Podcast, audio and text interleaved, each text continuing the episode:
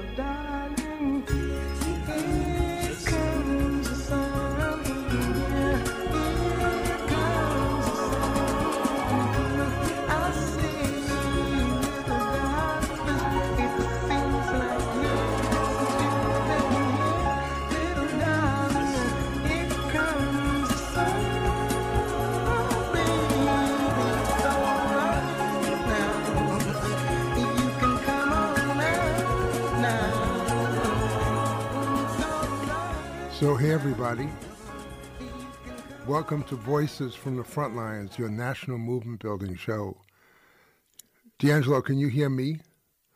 Okay folks, I'm having a little audio problem in terms of feedback, but apparently you can hear me. So let me hear about Frank and Rachel. Are you on the line?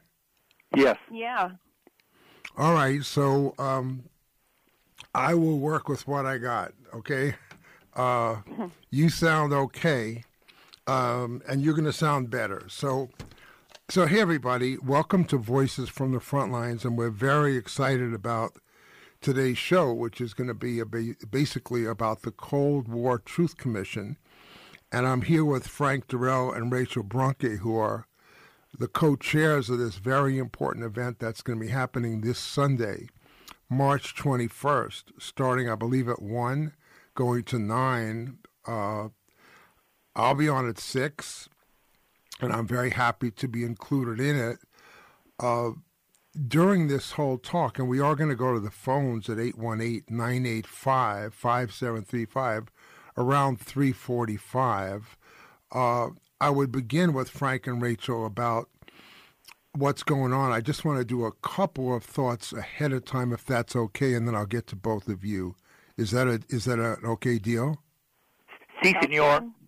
Okay, see, senora is good. Um, it's hard for me, you know, it's called Voices from the Frontlines, your national movement building show. I'm deeply moved by this Cold War Truth Commission, and I, and I that's where I want to spend most of my energy. I'm doing a lot of thinking about it. the particular things I'm thinking about is the phenomenal success of the anti-black, anti-third world, anti-communist counter-revolution that has taken place throughout most of U S history. It is a counter-revolutionary country by its very definition.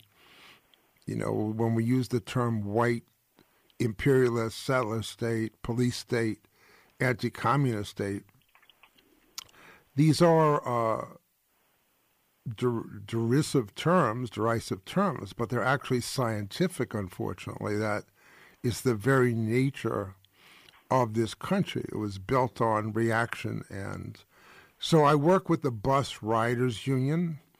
Uh, we had a wonderful uh, block party this weekend. Uh, had about fifty people came, and the fifty right people came, you know, about people from uh, Marcy Winograd and others from Code Pink, and we had people from Black Lives Matter. We had people, and a lot of our own members. And we talked a lot about uh, vaccine imperialism and what's happening in Africa, where the drug companies, AstraZeneca and Merck and Pfizer, Johnson and Johnson, Moderna, are profiting from the uh, produce, production of the vaccine, which wouldn't even be bad if their profits were minimal and the public benefit was maximum. But they're refusing to allow the production and distribution of other vaccines in Africa, and they're using so-called intellectual property laws to deny the vaccines in Africa, which is going to lead to mass death and, and mass murder. So that's the world in which I live, uh, thinking about lots of things and not always having the capacity to impact them as much as I'd like. On the positive, if you went to the corner of King and Crenshaw, you would think it might be a uh, mirage, but you would see the Strategy and Soul Movement Center, a beautiful four storefront, contiguous movement center with a state-of-the-art film theater, which we had twenty-five people in it. It normally holds one hundred, but we were very carefully social distancing, and we were able to get twenty-five people to have a wonderful conversation. And we talked about the world. You know, we talked about what's happening to black people in L A. We talked about the U S efforts to overthrow the government of Venezuela. We talked about building the Bus Riders Union. We talked about art and culture and the kind of things that I like to talk about. So the last intro I'll tell you was that on March twenty-fifth, which is a Thursday, it's the third Thursday of the month, I believe, the M T A has its board meeting.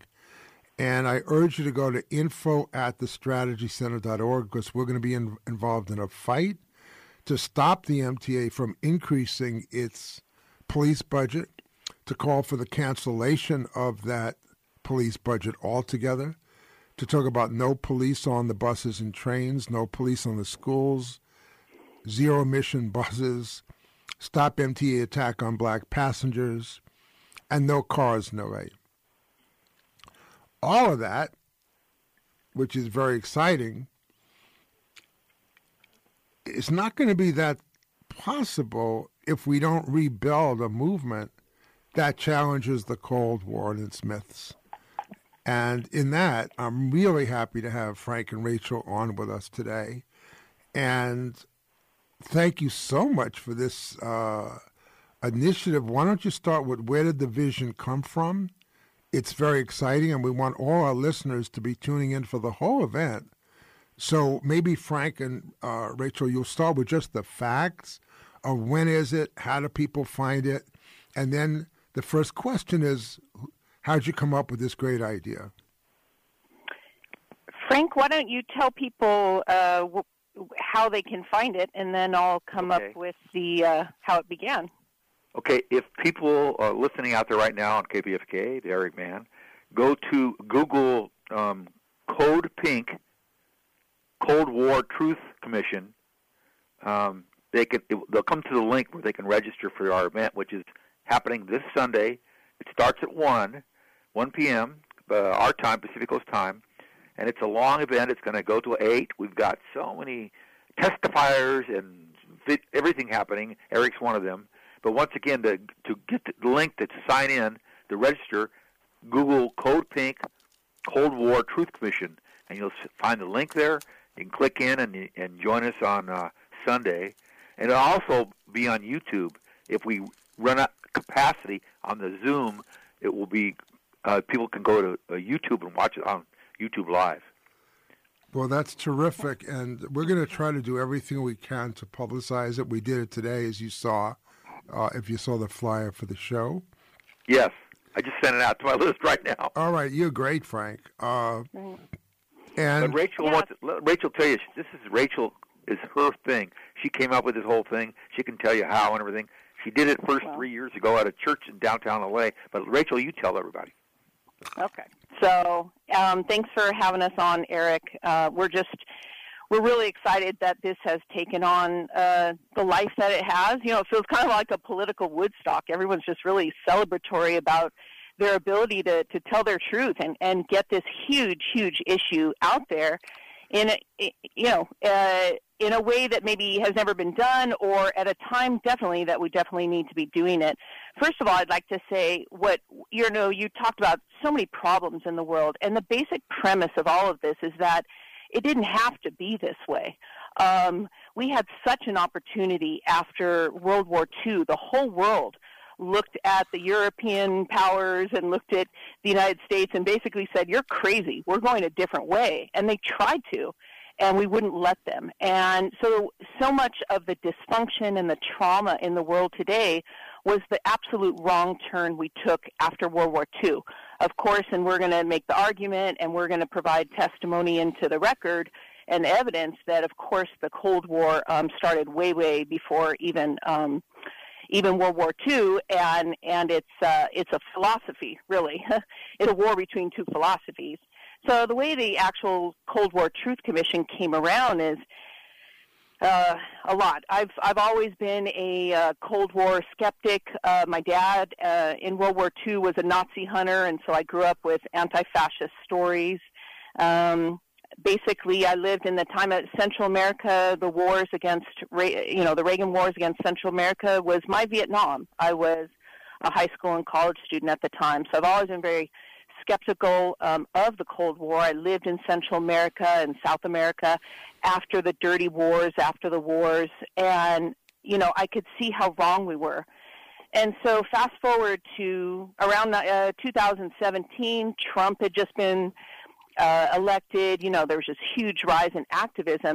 And I remember vividly listening to the Ralph Nader uh, radio hour, and he had someone on, and they were talking about the big lie, the big lie. And they thought, they said, how do we counter the big lie? And I thought to myself, with the big truth.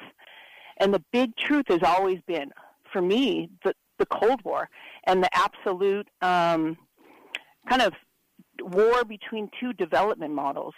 Do you go the way of competition and, you know, raping of the planet? Do you go the way of cooperation and increased democratic participation? What are the two ways of organizing ourselves in the world are we going to have? And, um, you know, we we try to crush the left, but I think as Che, che Guevara might have said, you know, for example, you can crush Latin America, but you cannot digest her. You can, you can try and crush this this movement, this truth, but it's going to come out. So we started the Cold War Truth Commission. We had our first event. It's on um, the internet, and we'd love everyone to see it. It also was a day-long event.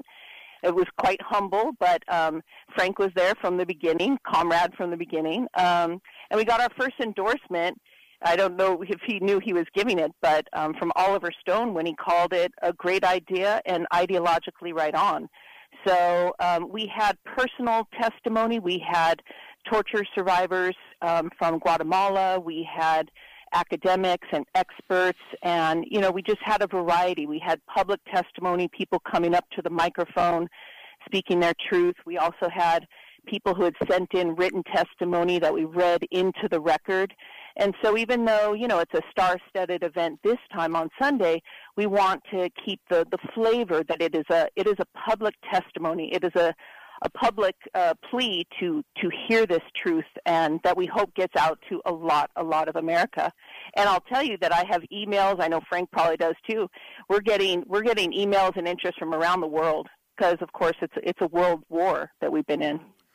Well, I think that's really great, Rachel, and that, you know, there's so much to talk about. I mean, the, you know, I've been doing a lot of work. Well, first of all, just congratulations. I think this is really important. And then, you know, for, for myself, who works primarily in South Central Los Angeles, works primarily in Black and Latino communities, um, the, you know, in some way the film uh, Judas and the Black Messiah is another important factor, that uh, there were people like Fred Hampton and the Black Panther Party and Martin Luther King and Malcolm X who were the transition between the Black movement and certainly a third world pro-communist point of view. Um, you know, in my talk, uh, I'm still working on it, but I'm just going to tell you a couple of my thoughts on the talk to respond to your terrific opening, which is, um, you know, I think the first thing I think we would all agree on is that I, I think that the Cold War, you know, began in fourteen ninety-two with the invasion of the Americas, because that's when the, essentially the war between European, Christian, imperialist barbarism and any hope for an advanced civilization began, and the imperialists have been winning that war ever since. Um, and then there were the beginnings of the armed, uh, the conscious and armed resistance from the Iroquois Confederacy, you know, uh, to the uh, Haitian Revolution of seventeen ninety-two with Toussaint Louverture, to, but it did take, uh, you know, it took the Communist Manifesto, it took eighteen forty-eight before there was the first coherent international theory that said there's an alternative to this and that we're going to build this movement. And we're going to build a movement explicitly against capitalism, and that's, you could say, when the Cold War, another time when the Cold War began. Uh, but I think an important time about the Cold War was nineteen seventeen, with the birth of the Russian and Soviet Revolution, because then, for the first time, there was a break in the imperialist hegemony in the world. There was an alternative. And as you know, thirteen different European countries, including and Asians, including Japan, invaded the Soviet Union just because the Soviet Union wanted to get out of World War One at first, and of course wanted to create the beginning of a socialism. And I think one of the stories that has to be told is that the the U S has really not allowed any kind of real socialism to breathe. That needs to really crush it in every single form. And partly what's wonderful about what you're doing this weekend and what we're doing is saying that these ideas must breathe, and these ideas must be given a chance to get out to a larger audience, which is so exciting about what you're doing.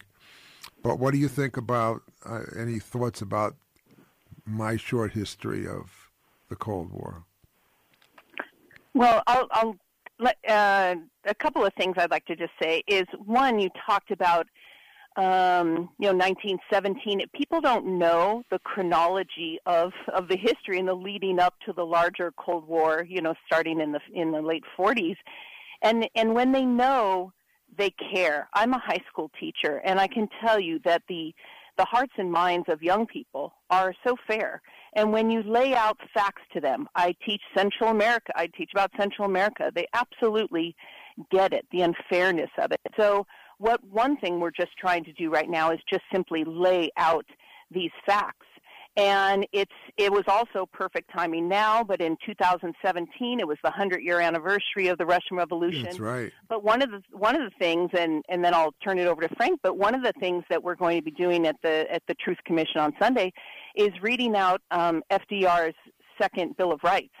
And we did out, out the first one, too, and we're basically making the argument, how is this that that this document, these ideas, almost became law of the land, and yet Bernie Sanders, seventy-five years later, seventy years later, isn't even allowed to be our candidate? What happened in between those years? And it's the Cold War. It just turned everything, like you say, anti-socialist.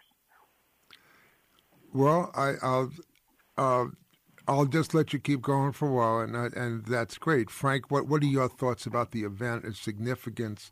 As an organizer, you know, you know, I'm greatly appreciative of everything you do, Frank. And uh, what do we want to get out of this? What would what would victory look like for you?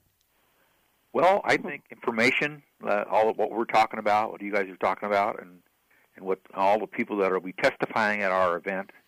About, like about the Cold War, but it's about it's about U S imperialism. It's about uh, what our foreign policy has re- really been about. And I I just will tell the listeners, in not, around nineteen eighty, I had a job at U S C as a driver, and uh, I didn't know anything about any of this. And I discovered I drove all day long, and I discovered K P F K all by myself, mm-hmm. just changing the channel around.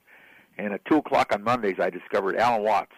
So every Tuesday, every On Monday at two o'clock, I put on K B F K, and then one Monday, I left it on. They were having a fun drive, and they were playing Noam Chomsky, talking about U S support of death squads in El Salvador. Hmm. And that was the beginning for me, uh, Eric.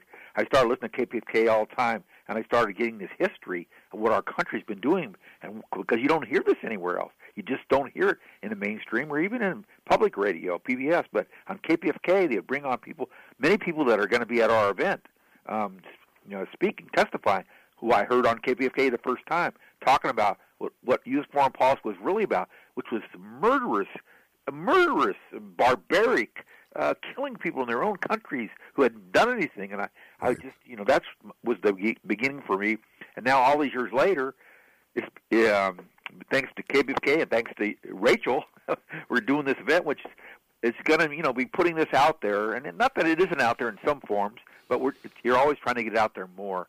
And I think the idea is to reach more and more people, to reach, reach more young people, but to reach more everyone who doesn't know, because we do live the big lie in this country. And, and the big lie is not just that Trump was saying that he won the election. That's a lie. He's a big liar. But the big lie is what our country has done to people around the world that most Americans don't know. It's been kept from them. And uh, anyway, so our event is going to be revealing all this, so much of this. And we're excited uh, about all the great people we're going to be having, including you, Eric, and so many other big names. And once again, if people Google Code Pink, which is one of our co-sponsors, um, Cold War Truth Commission, they, they'll come up with the uh, link they can register. And we're getting a lot of people doing it already, so we're really yeah, excited about it. I'm, I hope I registered. Uh, I, I know, I know. Because it, uh, hey, Eric, can I, our, can I... Mm-hmm. Yeah. Go ahead, go ahead please, I, Rachel. Yeah, so I, wa- I want to say uh, a couple of things, uh, one about reaching people, but also I just want to give a shout-out to Frank. Um, w- we've known each other for twenty-something years, and one of the reasons I know and care so much about foreign policy is his amazing film, um, What I Learned About U S Foreign Policy, The War Against the Third World. So that's on, on YouTube. It's it's uh, right, Frank. It's it's up. It's free. It's just yeah. an incredible, incredible source of information. And and he's talking about how he got his start. I just want to give a shout out to Frank that you know his film was was pheno- is is phenomenal. Um, a couple of well, things, Rachel, just know, stay people, there a minute because you know Frank, I actually haven't seen it yet. I'm going to see it before well, Sunday. I will say it again. The name of it, Rachel, please. It, Okay, uh, or Frank, um, it's called the, you, Frank, you want to say it? It's it's What I've Learned About U S Foreign Policy, The War Against the Third World. Got it. And I made it at first in two thousand with the help of Ralph Cole, who's well-known here. Oh, of course I know Ralph. And Ralph, and, and and what I did is I I took excerpts from films and documentaries and speakers, and I edited them together with my editor, and some of this, a lot of stuff came from Ralph. And and back then it came out, and um, it was ten segments. It's in segments, ten segments. The first segment being Martin Luther King talking against the war in Vietnam.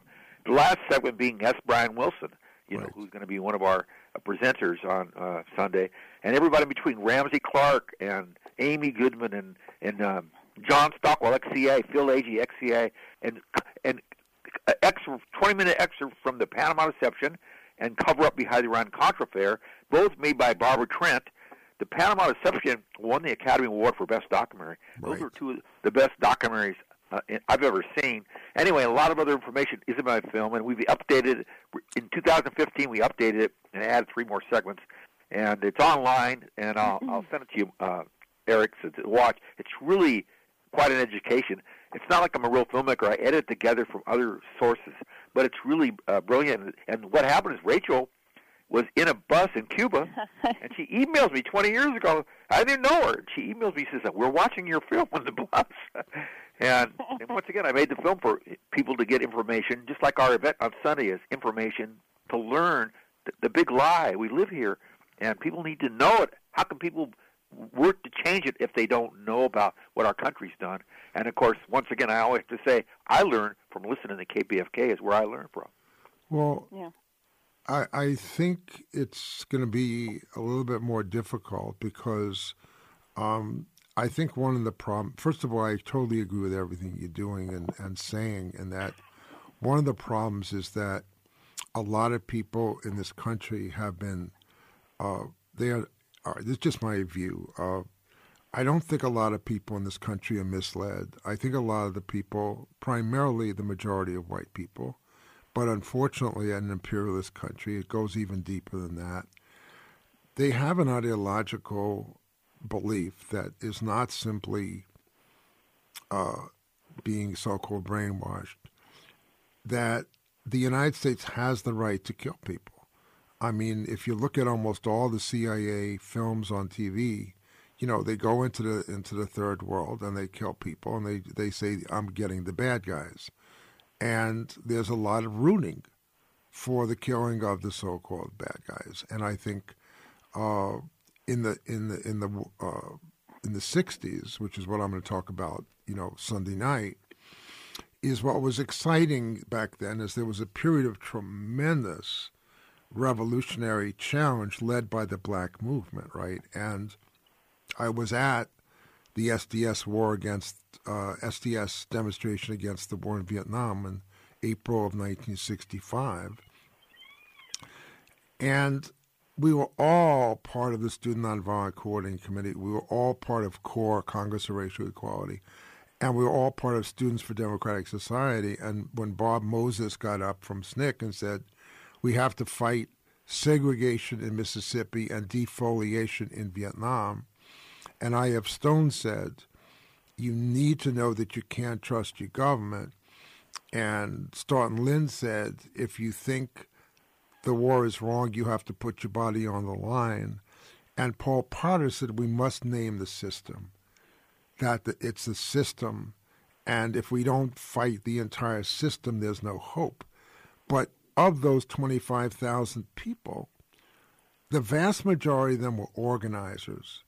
And they were civil rights organizers already. They were anti-war organizers. And one of the things the Strategy Center is trying to do is build this National Leadership School for Strategic Organizing and get an event like what's happening Sunday night in or all day Sunday into the hands of organizers who, if their consciousness is changed, can go out and talk to their entire groups and say, we got to see Frank's mm-hmm. film, or I'm sure we'll be able to replay the entire event from YouTube, right? I mean, it'll be up on YouTube after the event.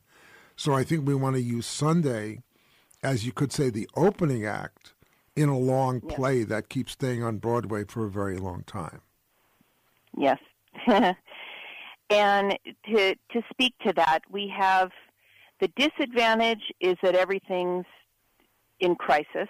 The advantage is that everything's in crisis. Right. I mean, we can we can think that, you know, Karl Marx is is gonna is laughing from the grave that we really care about materialism right now. We really care about the material world, because from climate to housing to food security to, you know, everything, it's falling apart. And so, or, you know, it feels like it is in many ways. And so we need to be able to have a, again, from my first point, I'm I'm trained as an environmental resource engineer, so I really come at it from a like nuts and bolts perspective.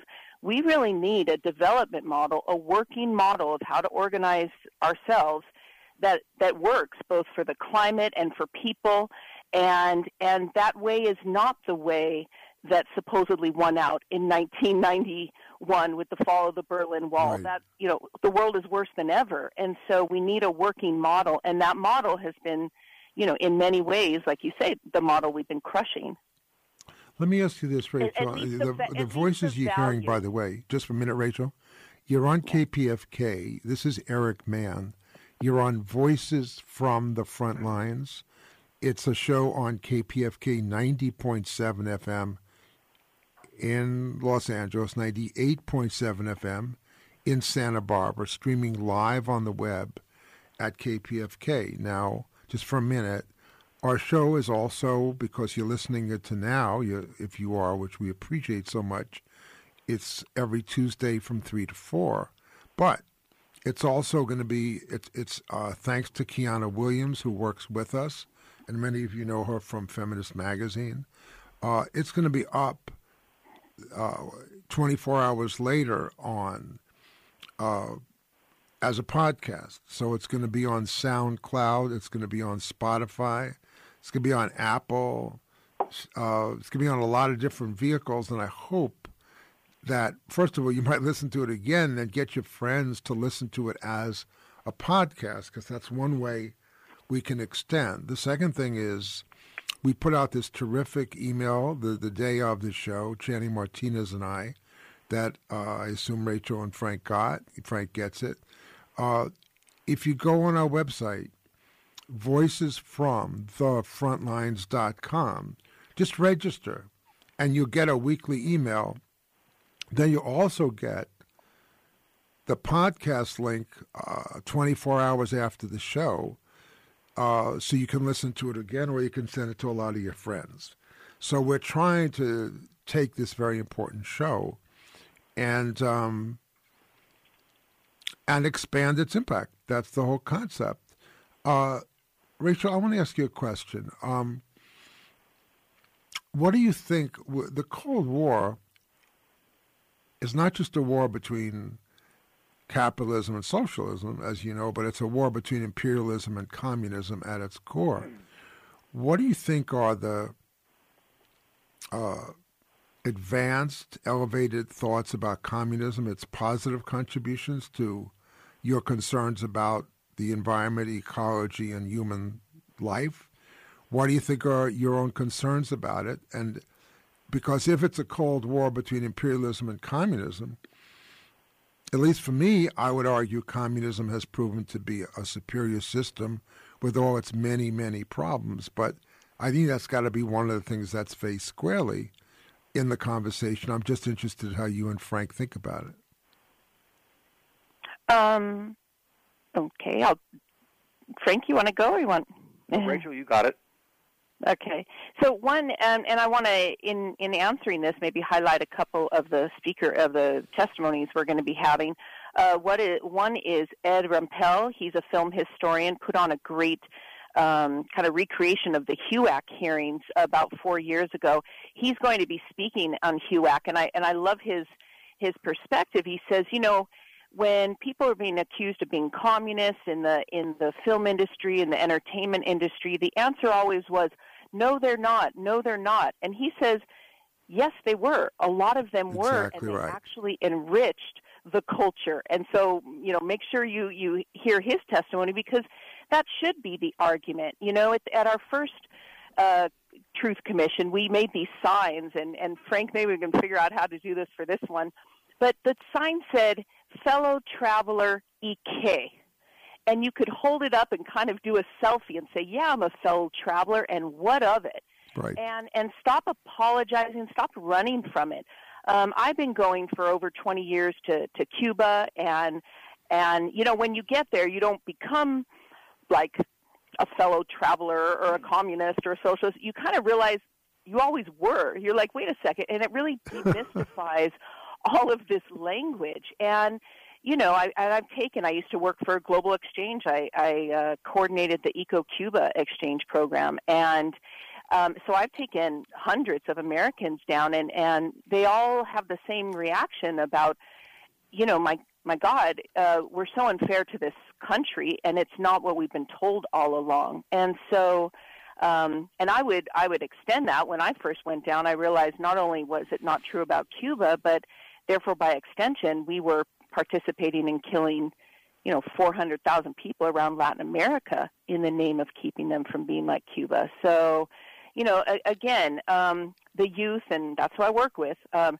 the youth are just not afraid of these terms, and, and they just, uh, we all need our problems solved. Um, can, can I say one thing, just so please. I don't forget, is that if you do uh, register, and please register and come, we're really asking, and, and do us a favor, because we can't do it all, and this is all kind of a group project, but um, uh, we want high school to know about this. We have a youth component, um, and youth will be the privileged class at this event, hmm. and they are the only ones that get open mic, and so um, we're welcome to come along. They will be all of our readers, will be young people. And right now I have a daughter in eleventh grade, so I know this, but they're covering the Cold War all throughout California and maybe the world, like right now. And so as much as people can, reach out to, to high school uh, history teachers, eleventh grade, and, and let them know. Um, secondly, we're asking people before they, they come on to call their congressperson and let their congressperson know that they're going to be at this event, and they invite them or a staff person. And, um, you know, if these congressional people are really afraid of what happened on January sixth and they're wondering, you know, how did it get to this point, well, we we feel that these people, the people who are testifying, are going to have a lot of answers. No, I think that's great. I hope I could just respond a little, and then I'll go to you with the same question, Frank. I mean, I think what, what you know, my talk Sunday night is going to be uh, in that the United States said that anti-communism was what's required. We became pro-communist and even communists as we investigated. So if they say Du Bois is a communist, Martin Luther King is a communist, Malcolm is a communist, the people in Vietnam are communists, the Cubans are communists, the Chinese are communists, the Russians are communists, the communists are rising all over the world. They want to redistribute the wealth. They say the United States is a racist country. We have to stop them. You know, they want to uh, make sure everybody has enough housing and, and food, and you're not going to be able to have a lot of wealth by yourself. You'll have to share things.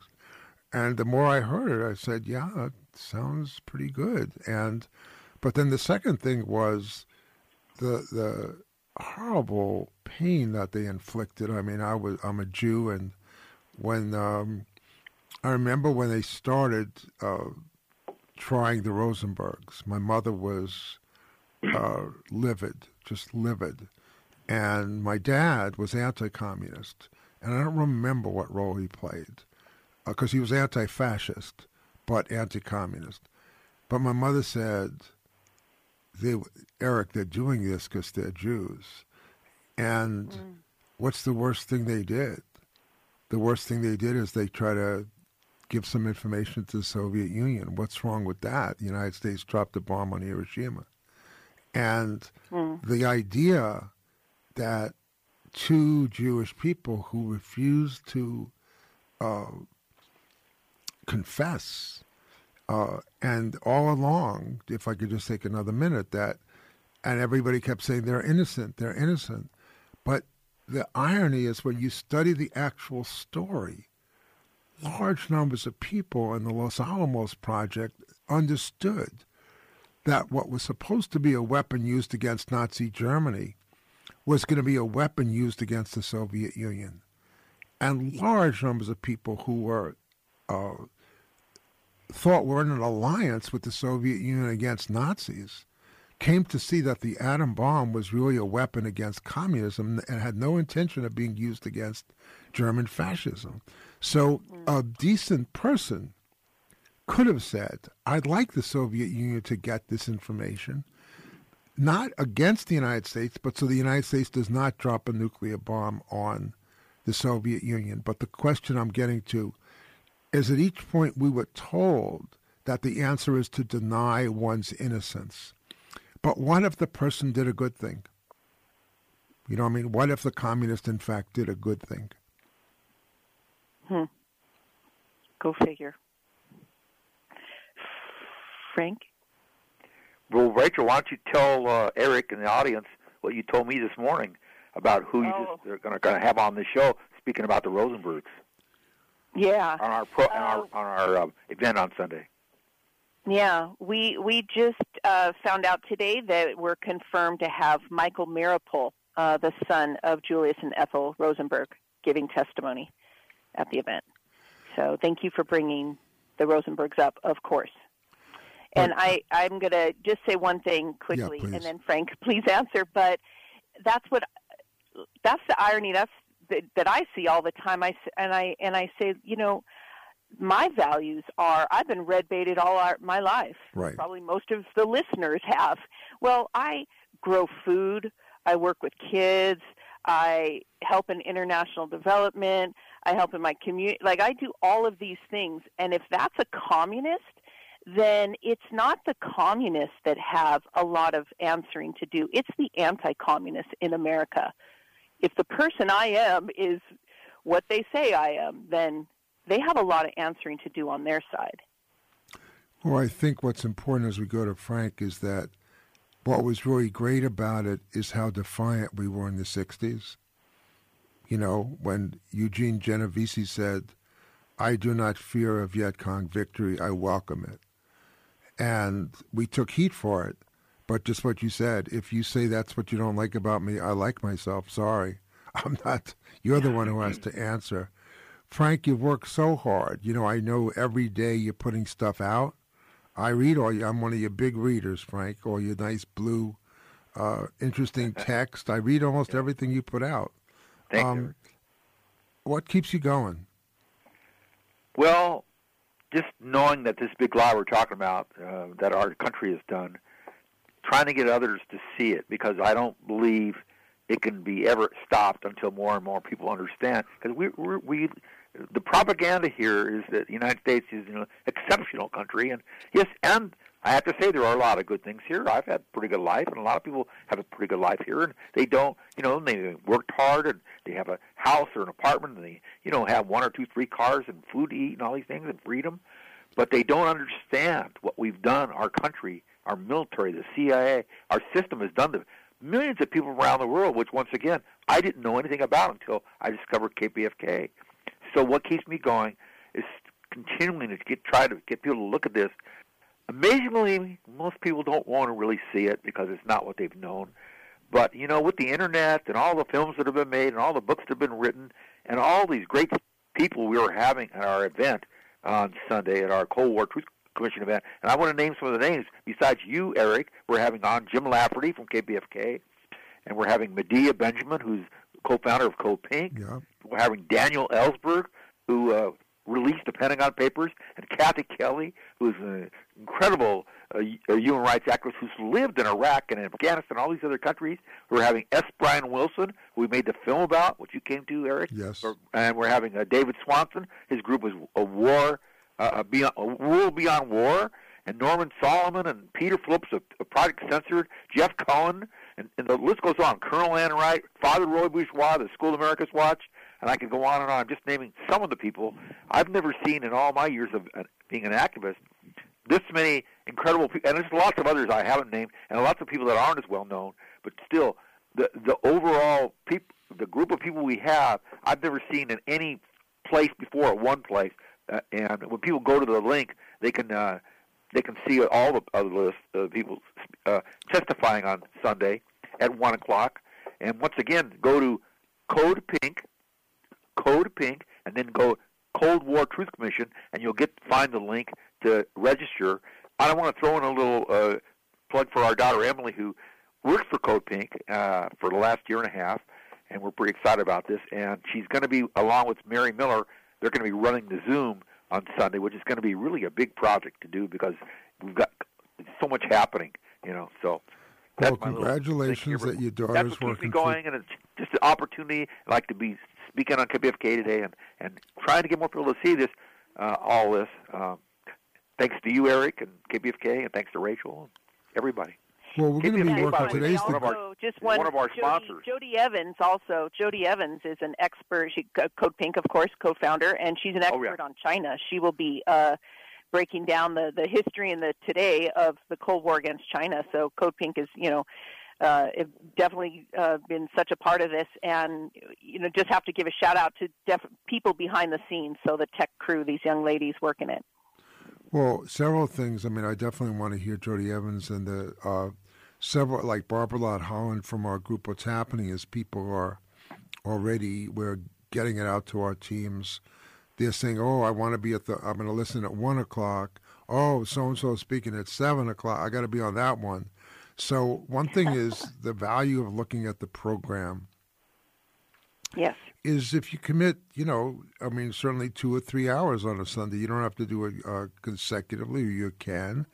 And then the other thing is just check out everybody, because at some, at some point, you really do want to hear the whole program. And the fact that it'll go up on YouTube.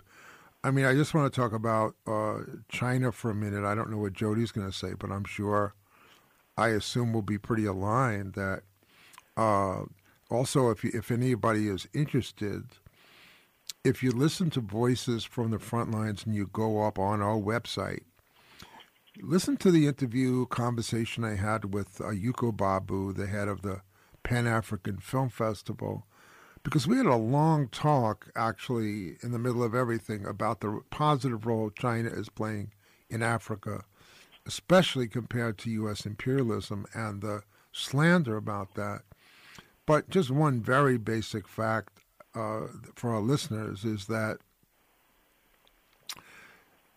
you know, obviously, like the rest of the world, China was colonized, and it was colonized by the British and the French, and then the United States came in, and uh, I remember when I was taking a course called uh, The Tragedy of American Diplomacy, I heard that the open door policy, which sounded so great, was the United States demanding an open door into China against England and France. It, it wanted its cut of China.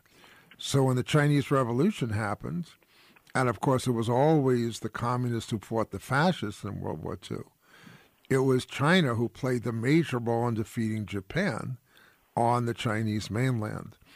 And that's why the Chinese came to power Uh, as the victorious revolution, because it was an anti-colonial revolution against Japanese imperialism.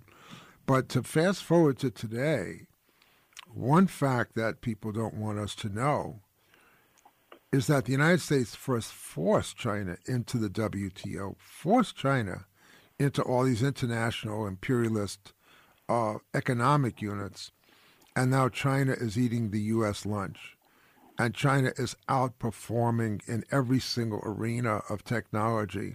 So now Biden and Harris are talking about how the Chinese are stealing our secrets, when in fact China stole, well, I should say, well, the United States tried to steal China itself. And now that China is taking back its own self-determination. And as I said in one of the articles somebody wrote, uh, his name is Jeffrey Sachs. He's a scholar of a lot of international phenomena. He said, well, the United States is screwing around with five G. China's already at eight G. And the United States can't accept that someone could beat them so-called fair and square in an international arena. So I look forward to Jody's talk, and it, because the Biden-Harris administration is planning to go to war now with China and Russia. It's clearly yeah. stated all the people they've hired in the State Department, all the people are hawks. And Biden is a Cold War hawk. So this is not abstract, in that we're going to have to, just like we built the uh, movement against the Kennedy and Johnson Cold War, we're going to have to build a movement against the Biden, Harris, Obama Cold War, because they are world imperialists. That's who they are, and they have every intention of conquering the world, to the point where it was um, Obama who said, let's remember the United States is a Pacific power, which is just the ultimate in hubris. What do you both think on that? I want to make sure you get some of the last thoughts, but I just wanted to respond to that.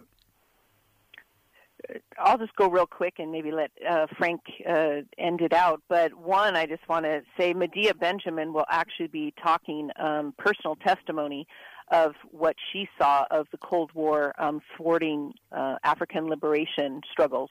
So she was in probably in the eighties, I think, uh, right. in Africa. And so that's going to be a very important testimony because, as you say, the whole dynamics in Africa right now with us building the largest Air Force Base in Niger in the world and, you know, everything. So it's, I'm very happy she's going to be highlighting um, Africa.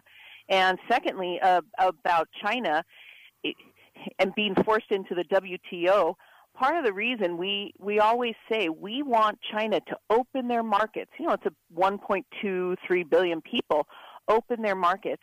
Me as an environmental engineer, when I hear that, what I know we're saying is we want them to be consumers. And we cannot be shoving consumption down any nation's throat. China consumes six times less than we do. Huh. And we want them to be like us. So, again, it's a development model, uh, you know, of, of mass consumption, and, and it's it's had its day in court. That's a good one. Um, I want to thank both of you. We have two or three minutes. I didn't go to the lines. I'm sorry I didn't. I wanted to make sure we had more of a chance, uh, but I should have, but I didn't. Um, tell us again, let's focus again on how making sure everybody gets there. So you're going to go on code pink dot org, and there you're going to see the Cold War Truth Commission. There'll be a link. Even I could do that. Your link on there. And isn't it also the link on the emails that you and uh, Frank and Rachel have been uh, handing out? Or aren't they? Or isn't the link on what you sent, Frank? Yes, the link's on there to register on the e- email I've been sending around to you and everybody.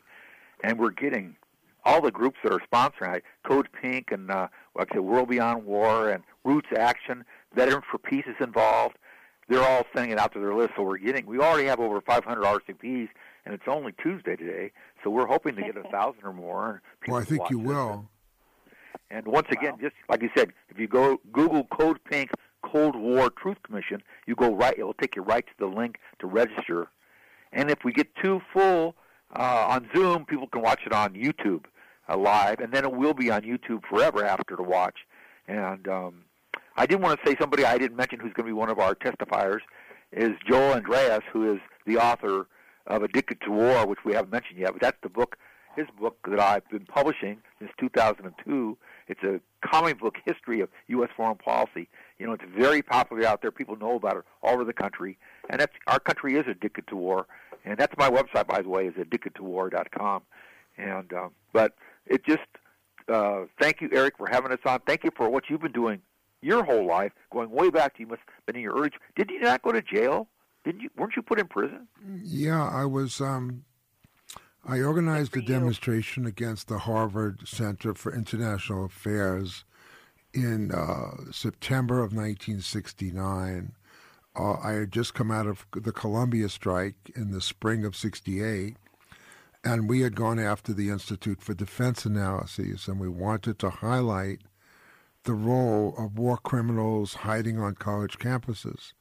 So the um, Harvard for, Center for International Affairs was the home of Henry Kissinger and many other mass murderers. So I organized a, uh, a demonstration that Howard Zinn would define as nonviolent, in that we spray painted the material, we knocked over desks, we uh, yelled death to U S imperialism. Uh, this is a center for mass murder. The Center for International Affairs should get out of Harvard. And um, we did not injure any people. And that's what, Har- what Howard said, is that not nonviolence does not mean you can't use force. We used force. But I, uh, as I always say, if you asked me what did I think was going to happen, I was too busy organizing the demonstration. But I ended up Uh, spending a year and a half in prison and uh, forty days in solitary confinement for an action that I didn't think was going to uh, get me that sentence. But as they said to me, Eric, it was a very successful demonstration. Congratulations. Uh, you will pay for it. But to the degree you pick the right target, we're going to pick you back as the target. So I came out, and I worked right away. When I came out, Howard Zinn called me up almost uh, two weeks later and said, "Eric, did you hear what happened at Attica?" I said, "No." And he told me, and I immediately began to work on the Attica Brothers Defense Committee and work with the prisoners. I wrote a book about George Jackson, the prisoner. And like both of you, I'm still going. Thank you for all that, Eric. What a history you have. You. Speaking of what some things Thank you said, I mentioned Howard Zinn at the very beginning, and the great Howard Zinn, who wrote The People's History of the United States, and somebody else I hadn't mentioned who's going to be in our program, written word, is going to be from Mumia Abul-Jamal and Stephen Victoria, uh, reading. We're going to have some students reading from their new ser- three-part series, Murder Incorporated, and um, so we, you know, I wanted to mention that. And I just and I just want to say, in the spirit of democracy and equality, uh, a lot of the lesser names, um, or you know, lesser known names, um, just you do not want to miss the stories of these people. You will understand how Europe can have communists and we can't.